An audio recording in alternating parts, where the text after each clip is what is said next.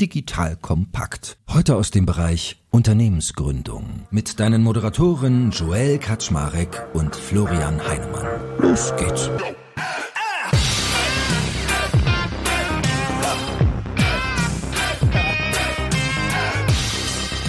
Hallo Leute, mein Name ist Joel Kaczmarek. Ich bin der Geschäftsführer von Digital Compact und heute haben wir wieder unsere zwei Venture-Granten an meiner Seite. Okay, jetzt redet schon der dritten Person von mir. Und zwar den lieben Martin Schilling und den guten Florian Heinemann. Sind euch ja schon wohl bekannt. Florian begleitet uns ja schon gefühlt seit Stunde Null und der liebe Martin, ihr kennt ihn von den Techstars natürlich, aber auch durch sein großartiges Buch Builders Guide to the Tech Galaxy. Der kommt ja immer, wenn wir darüber reden wollen, wie man denn seine Wahrscheinlichkeit erhöht, vom Startup zum Unicorn zu werden. So, und vielleicht erinnert ihr euch, das letzte Mal, als Martin und Florian da waren, haben wir ja über Monetarisierung gesprochen. Da hieß es so als Untertitel Untertitel so schön, warum man Eurozeichen in den Augen haben sollte. Und heute wollen wir das mal vertiefen, dahingehend, dass wir mal fragen wollen, welcher unternehmerische Pfad ist denn eigentlich der richtige für mich? Weil vielleicht habt ihr so Starkwörter wie Einhorn, Zebra, Drachen und so etwas schon mal gehört. Und da wollen wir heute eintauchen. Das heißt, wir werden mal vier verschiedene Wege durchdeklinieren, nach denen man dieses Geld, was man sich hoffentlich reingeholt hat, ausgeben kann und was dabei eigentlich wichtig ist. Und that being said, schön, dass ihr beiden da seid. Moin, moin. Hi Joel, hi Florian. Und moin, Joel. Super Thema, was du uns wieder mitgebracht hast, Martin. Geld ausgeben können Florian und ich beide sehr hervorragend. Von daher bin ich ja schon mal gespannt. Ich habe übrigens neulich noch gelernt, es gibt noch äh, jetzt als neue Form den Phönix. Habt ihr das auch schon gehört? Bisher nicht, nee, aber klar. Aber vielleicht ist das noch der fünfte Weg. Wir werden es sehen. Nee, das hat mir Daniel Sabo beigebracht von Körper Digital. Er sei hiermit herzlich gegrüßt. Das ist die neue Bezeichnung für KI-Startups, die mit super wenig Funding sozusagen super schnell auf äh, Flughöhe von einer Milliarde kommen. Macht vielleicht auch ein bisschen Sinn, ne? wie Phönix aus der Asche. Gut, aber wir kommen mal zu den vier möglichen Pfaden, die Martin heute für uns strukturiert hat und beginnen ganz klassisch, nämlich mit dem Wagniskapitalpfad, wo wir über das Thema Einhörner und Drachen reden können. Also Einhorn, Unicorn ist, glaube ich, den meisten bekannt. Ist eine Company, die vor einem Börsengang eine Bewertung von einer Million US-Dollar erreicht oder auch Euro. Und da können wir mal straight einstarten, Martin. Das ist ja eigentlich äh, quasi Titel geben für dich. Von daher, da muss ja die Bühne dir gehören. Genau, also das ist jetzt der klassische Pfad, der ja sehr bekannt ist. Vielleicht nochmal kurzer Schritt zurück. Wir wollen heute sprechen über verschiedene Pfade erfolgreichen Unternehmertums. Und da ist eben der klassische Pfad, den wir jetzt am Anfang besprechen, nur einer von vielen. Ich weiß, dass Florian das Thema auch wichtig ist und mir liegt es auch sehr am Herzen. Wir beide sind auf dem Einhornpfad, dem Wagniskapitalpfad unterwegs. Es gibt aber viele andere gute Pfade zu Unternehmertum. Wir haben in Europa, in Deutschland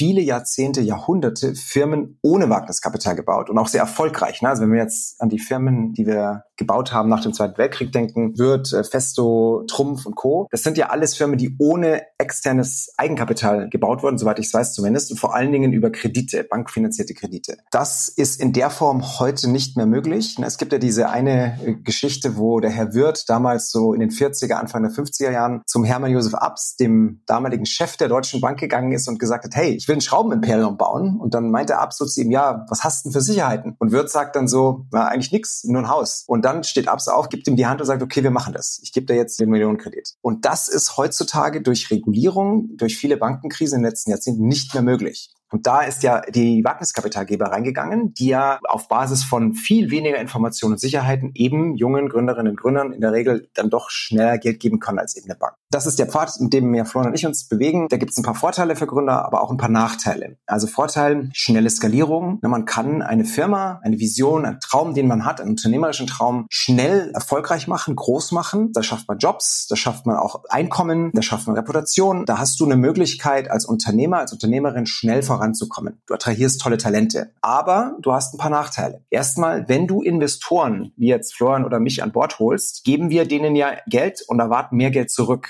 Da ist also schon auch eine Erwartung an Erfolg drin und da steht da Druck im System. Also das ist mal so ein Nachteil. Zweitens Kontrolle. Du gibst Anteile ab. Du verkaufst ja quasi deine Firma relativ früh für Geld. Also du verwässerst und gibst damit Kontrolle ab. Wenn du nicht aufpasst, kann deine Unternehmenskultur überdrehen. Also wenn du immer so im Hyper-Growth-Modus unterwegs bist und da sehr viel Druck drin hast, dann kann es zu einer Kultur werden, wo du dann auch schnell viele Leute verlierst. Vielleicht kann man ja den Teil sogar nochmal zuspitzen, Martin. Ich würde sagen, ein weiterer Nachteil ist, den ich sehr oft beobachte, dass aus diesen hohen Wachstumserwartungen der Investoren die Folge entsteht, dass oft schlechte Entscheidungen getroffen werden, dass teilweise auf Wachstum halt gesetzt wird, was manchmal auf Kosten der Nachhaltigkeit geht.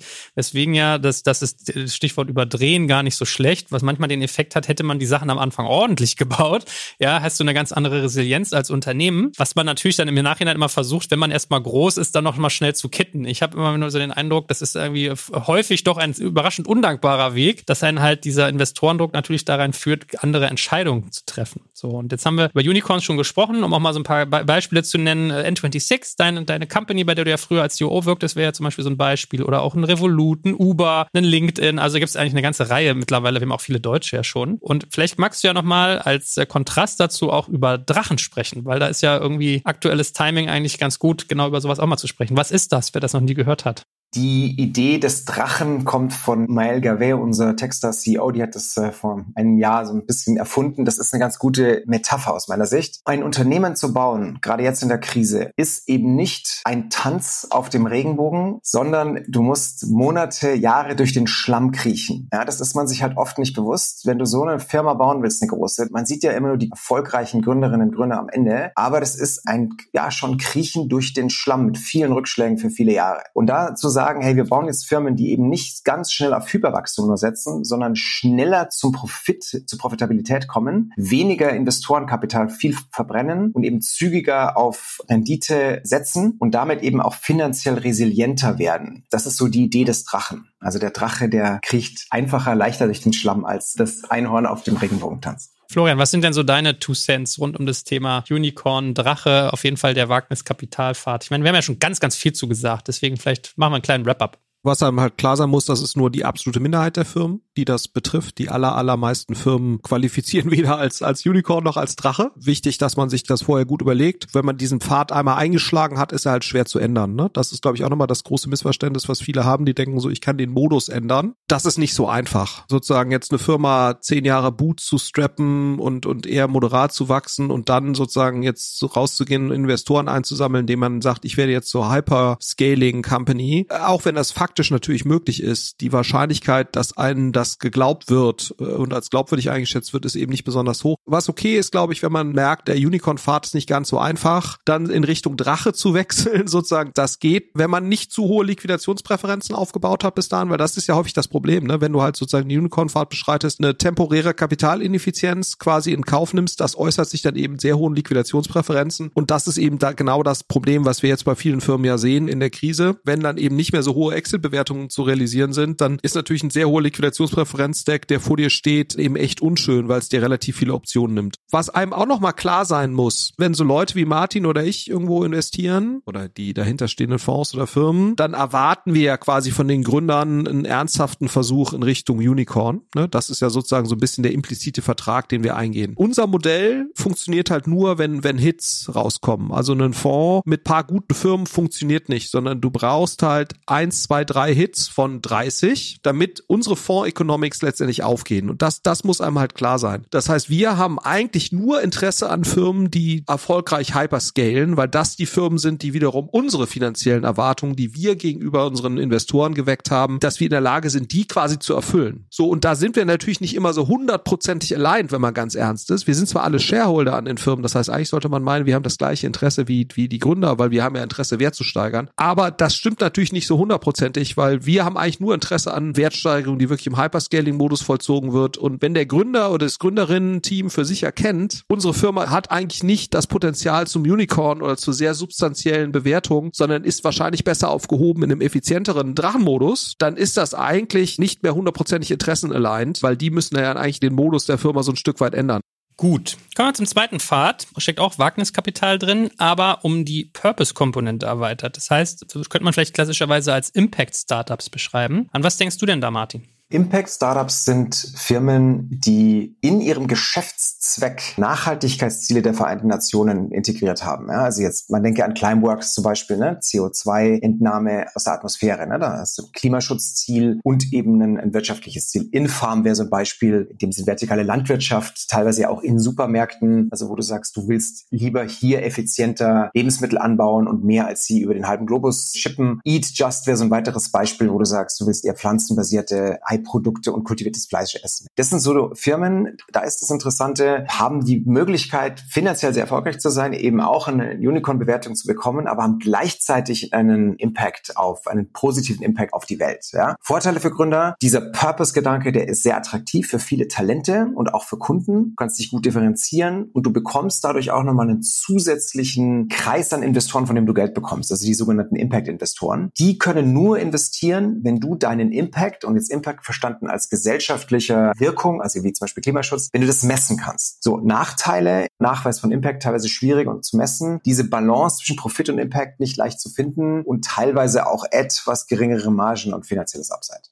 Florian, wie ist denn dein Blick auf solche Impact-Startups? Weil ich habe immer den Eindruck, wenn sowas entsteht, ich habe irgendwie gerade so Christian Vollmann in Erinnerung, als der damals äh, nebenan.de gegründet hat, durchaus ja auch mit einem Purpose, dass er gesagt hat, Gesellschaften jetzt zusammenführen, Probleme lösen, die irgendwie in der Nachbarschaft bestehen. Da hast du ja schon manchmal so einen Struggle, ob ich sowas finanzieren lasse oder ob das nicht fast eher gemeinnützig ist. Und es gibt ja durchaus auch eine Bewegung dahingehend, dass zum Beispiel der Staat mittlerweile, ich habe da gerade einen Podcast gemacht mit der Bundesregierung, äh, sehr intensiv Social Startups fördert. Aber wie siehst du Impact-Startups Startups als Investor? Ich finde es toll, wenn das funktioniert. Ne? Also ich finde sozusagen jetzt auch das neue Startup, was, was Christian ja macht, das Carbon One. Wenn das gelingt, ist das toll. Ich glaube, man muss halt nur immer sozusagen im Hinterkopf haben, Impact oder Wirkungsgrad ne, hängt halt auch von der absoluten Größe des Startups ab. Und sehr, sehr viele Impact-Startups sind tolle Firmen in sich, haben aber extrem begrenzten Impact oder Wirkungsgrad, weil sie einfach eine gewisse Größenordnung nicht überschreiten. Und deswegen muss man da, glaube ich, schon vorsichtig sein in einem zu starken Fokus auf reine Impact-Startups. Es gab ja schon so ein Stück weit jetzt auch die Bewegung, alle anderen Gründungen sind im Prinzip Gründungen zweiter Klasse, weil sie letztendlich nur finanzielle Ziele haben. Und ich finde, man muss schon sehen, finanziellen Erfolg zu haben und Wert zu schaffen und dann eventuell die Möglichkeiten, die einem dieser finanzielle Erfolg gibt, die dann eben zu nutzen, um damit gesellschaftlichen äh, Wirkungsgrad oder umweltbezogenen Wirkungsgrad zu haben, dass dieser Weg auch ein sehr legitimer Weg ist. Ne? Also ich meine, Bill Gates und Melinda Gates sind ja dafür das beste Beispiel. Ne? Also ich glaube, Microsoft ist jetzt jetzt nicht unbedingt ein Impact-Startup, aber sozusagen der finanzielle Erfolg, der da rausgekommen ist, hat eben dazu geführt, dass die größte äh, gemeinnützige Stiftung der Welt gegründet wurde. Ich finde, Impact-Startups sind super. Man muss aber eben schon darauf achten, dass es einen gewissen Wirkungsgrad gibt. Der hängt wiederum von absoluter Größe ab. Das kann zusammenkommen. Ich finde, die Fokussierung auf direkte Kombination von wirtschaftlichem Erfolg und, und Impact wäre mir jetzt ein bisschen zu eng und ich glaube auch nicht zielführend. Es ist völlig okay, eine gute Firma zu haben, die, die jetzt nicht unbedingt einen direkten äh, positiven Impact hat und dann nutzt man aber Teile der Mittel, die da rauskommen, um damit eben Impact zu erreichen. Das ist auch völlig okay. Das ist natürlich toll, wenn man es kombinieren kann. Das hilft bei der Mitarbeiterakquise, ne, weil Talente fühlen sich natürlich wohl, wenn sie da einen stärkeren Purpose haben. Das ist jetzt etwas schwerer, wenn man natürlich irgendwie eine Software, keine Ahnung, für Customer Service anbietet, da den gesellschaftlichen Impact rein zu konstruieren, ist natürlich ein bisschen schwieriger. Insofern ist das gut, dass das stärker im Fokus ist, aber es sollte nicht der alleine Fokus sein. Da gibt es eine wichtige und spannende politische Komponente. Also ich spreche mit einer Reihe von Gründerinnen und Gründern, die sagen, hey Martin, ich höre da jetzt hier Greta Thunberg im Klimabuch oder Lise Neubauer,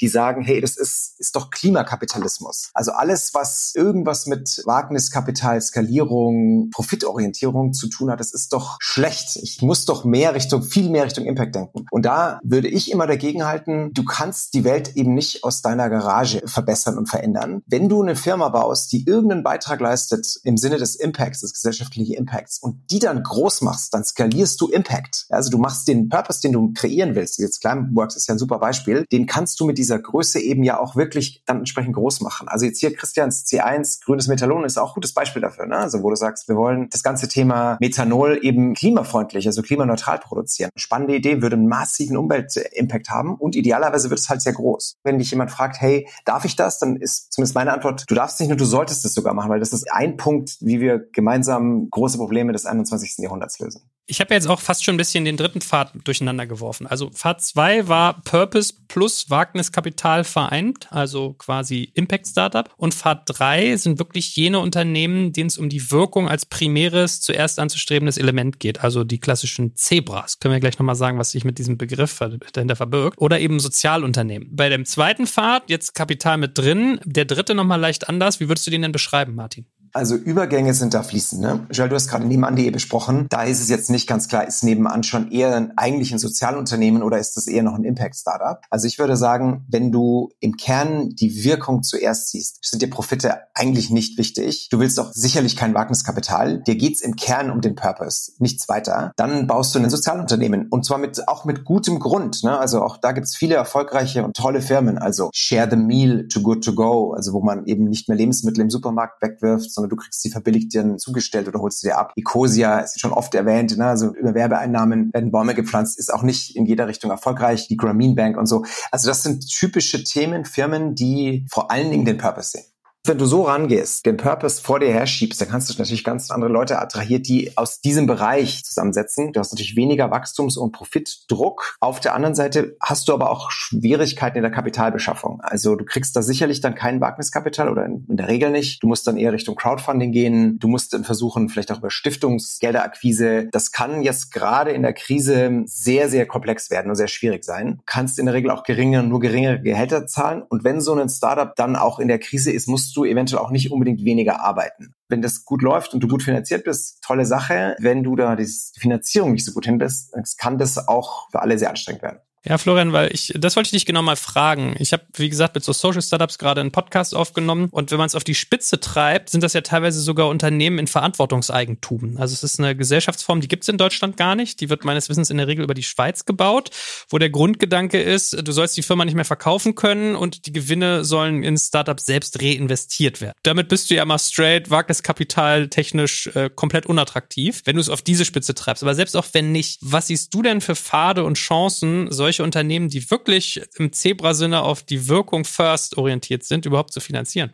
Crowdfunding, ja, kann man machen und das macht sicherlich auch sehr viel Sinn. Ich glaube, es ist halt nur ganz wichtig, dass den Leuten kommuniziert wird, dass hier eben keine besonders attraktive Rendite im Vordergrund steht, wenn überhaupt eine, sondern dass man eben damit ein gesellschaftliches Ziel oder einen, einen gewissen Purpose verfolgt. Und das ist dann sozusagen im, im Kontinuum zwischen Spende und Investment eben etwas mehr Richtung Spende orientiert. Das ist auch in Ordnung. Ich finde halt nur, dass man das eben wirklich komplett klar kommunizieren muss. Also eine Ausnahme sicherlich Ecosia. Ne? Ecosia ist ja hochprofitabel, ist auch Verantwortungseigentum aber das ist eben sozusagen, die brauchen halt kein externes Investorengeld mehr, weil das einfach so profitabel ist. Ne? Ich finde das grundsätzlich gut als Experiment, was manche auch fordern, dass man die komplette Wirtschaft so organisieren sollte und dass das die überlegene Form von Unternehmen ist, wäre ich jetzt skeptisch. Ne? Ich versuche ja immer Dinge sozusagen wenig ideologisch zu sehen, wenn man halt sieht, wie funktioniert normales Unternehmertum, dass es halt gewisse Shareholder gibt, die haben gewisse finanzielle Interessen, die haben auch durchaus Exit-Interessen oder Profit-Interessen. Das ist ja schon ein Modell, das gut funktioniert zu guten Resultaten und auch zu, zu Wirtschaftswachstum führt. Und das darf man eben auch nicht vergessen. Wir brauchen Wirtschaftswachstum als Gesellschaft, um auch überhaupt Umverteilungsfähigkeiten zu haben. Ob jetzt Verantwortungseigentum eine Form wäre, nach der man jetzt ganze Wirtschaften organisieren kann, das muss man sehen. Ne? Ich glaube schon, dass das in gewissen Teilen geht und dass auch gewisse Arten von Persönlichkeitsstrukturen im Verantwortungseigentum vernünftig performen werden. Würde ich deswegen eine komplette Abkehr, das ist ja auch so ein bisschen das, was viele fordern, man müsste das anders machen und das wäre nicht mehr zeitgemäß sinngemäß, weiß ich nicht, ob das wirklich so ist. Und deswegen bin ich immer so ein bisschen zurückhaltend und versuche das mit einer pragmatischen Brille zu sehen und eben nicht mit einer ideologischen Brille. Ich finde es gut, wenn es sowas geht. Ich glaube nur, dass du halt eher eine eingeschränkte Anzahl von Personen und Themenkonstellationen hast, wo das sinnvoll so anwendbar ist. Und ich würde eben nicht eine komplette Abkehr von der normalen, traditionellen Organisationsform darin sehen, dass das sozusagen jetzt schon angezeigt wäre. Es gibt eigentlich nichts Sozialeres als eine Wirtschaft, die halt ein gewisses Wachstum hat, weil dann eben auch auch gesellschaftliche Lasten getragen werden können, äh, umverteilt werden kann. Soziale Marktwirtschaft funktioniert eben nur mit einem gewissen Wachstum und das ist, muss schon über allem stehen, weil sonst hast du sozusagen gesellschaftlich ein deutlich größeres Problem. Also lass mich da mal kurz die Gegenposition aufbauen. Also ich spreche jetzt auch aus unserer Arbeit mit natürlich sehr vielen jungen Gründerinnen und Gründern, für die das schon ein großes Thema ist. Also da kann man jetzt dagegen halten, das traditionelle Unternehmertum hat sicherlich für Wohlstand gesorgt und schafft uns auch viel Arbeit, aber die externen Effekte, die negativen Effekte auf die Umwelt sind nicht genug eingepreist. Also jetzt ganz spezifisch und nicht Impact so breit definiert, sondern ganz spezifisch auf Kohlenstoffemissionen. Wenn wir einen massiven Klimawandel bekommen, den, das sieht ja danach aus, und wir dann massive Effekte haben, so Ahrtal mal zehn, also man stellt sich jetzt mal vor, mal ganz Berlin wird mal überschwemmt und die, die Schäden, die da entstehen,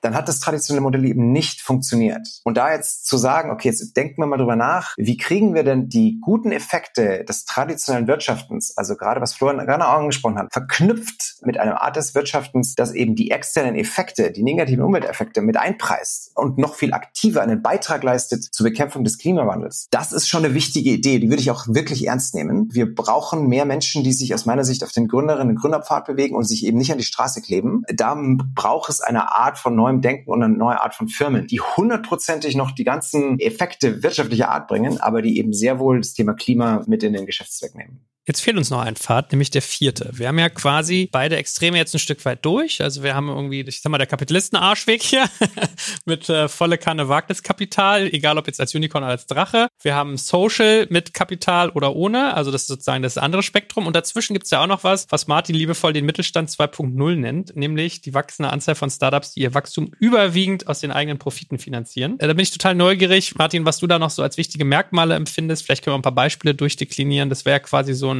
erstmal ganz solide klingender Zwischenweg.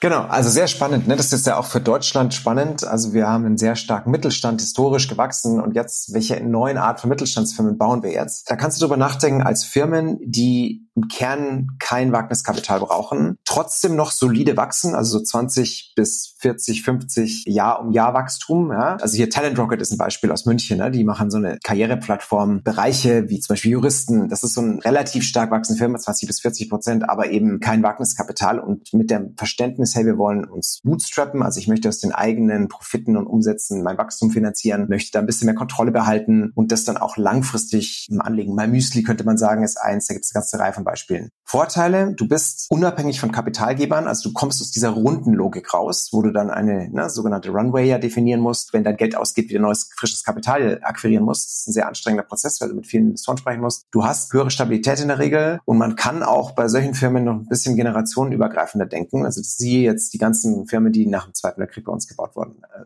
die Mittelständler. Aber es gibt auch ein paar Nachteile. Also Talentakquise und Bindung kann ein bisschen schwieriger sein. Man kommt doch immer schneller in die Gefahr von Übernahmerisiken. Kapitalakquise, wenn man dann Geld braucht, Florian hat das am Anfang gesagt, diese Pfade zu wechseln ist schwierig. Also wenn du dann irgendwann doch denkst, oh, jetzt brauche ich doch Wagniskapital und du bist schon sechs Jahre am Start, dann wird es irgendwann schwierig. Florian, was ist denn so dein Blick drauf? Bei den Unicorns hast du ja gesagt, die absolute Ausnahme an Startups fällt in diesen Bereich. Wahrscheinlich müsste doch der Großteil der Unternehmen eigentlich genau in diesen vierten Pfad fallen, oder?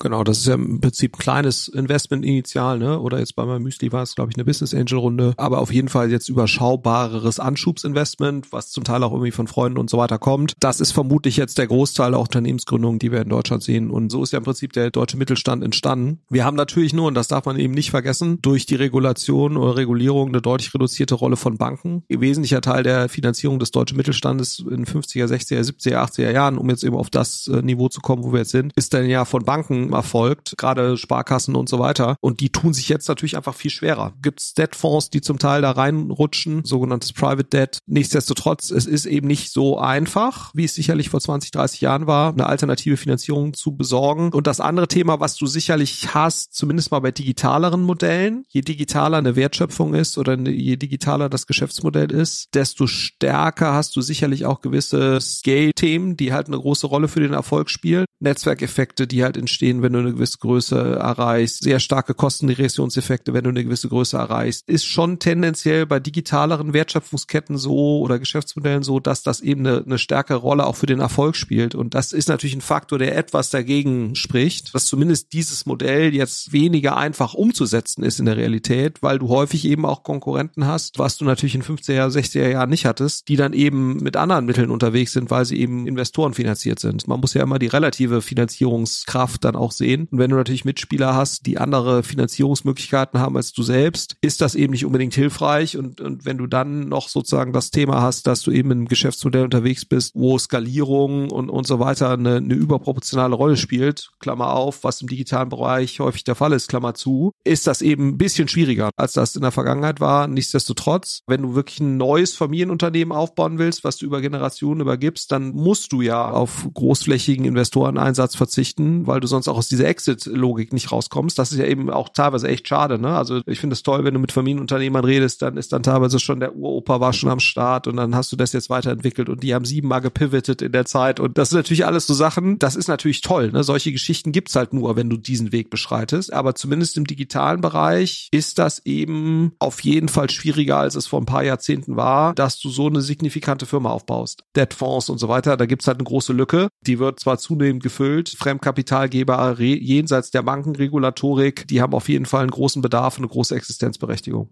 Na gut, also um es nochmal zusammenzufassen, wir hatten heute vier Pfade. Erstens den klassischen Wagniskapitalpfad, zweitens Purpose und Impact vereint, drittens Startups, denen es zuerst um die Wirkung geht und viertens den Mittelstand 2.0, wo man vor allem aus dem eigenen Profit wächst. Ich freue mich schon. Beim nächsten Mal hat äh, Martin uns schon mal eine kleine Sneak Preview gegeben. Meinte er, da werden wir mal über Kundenwertversprechen reden, warum es nämlich in der frühen Startup-Phase so wichtig ist. Und wenn das genauso spaßig wird wie heute und die bisherigen Male, dann kann ja hier nichts mehr schiefgehen. Von daher war schön mit euch, ihr beiden. Vielen Dank. Danke Dankeschön. Ich habe noch einen Schlusssatz. Darf ich den noch anbringen? Aber bitte. Die vier Pfade sind alle gute unternehmerische Pfade. Wir sind als Gründerinnen Gründer zusammen auf diesen Pfaden unterwegs. Wir haben in Deutschland aus meiner Sicht zu viele Menschen, die in goldenen Käfigen von Konzernen, Beratungen und Investmentbanken hängen und sich gegebenenfalls nicht trauen, auf diese unternehmerischen Pfade zu gehen. Ja, also das sind Pionierinnen und Pioniere unseres Landes, die auf diesen vier Pfaden unterwegs sind. Und mir ist es total wichtig, dass wir das wertschätzen und dass viel mehr Menschen sich auf diesen Weg machen.